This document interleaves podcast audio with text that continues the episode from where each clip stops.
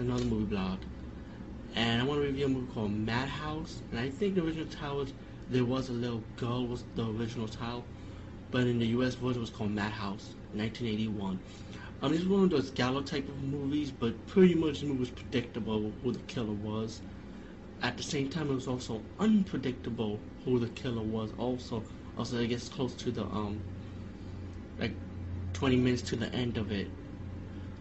But um, predictable movie, but good at the same time. It's it's about a twin sister went about her, that her evil sister escaped, and the killing scenes were pretty nice. I mean, it wasn't like major impact, but the movie was good, like storyline wise.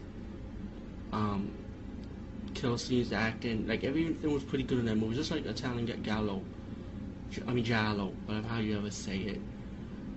Um, the ending is good. It'll get you get you going, get you thinking a little bit.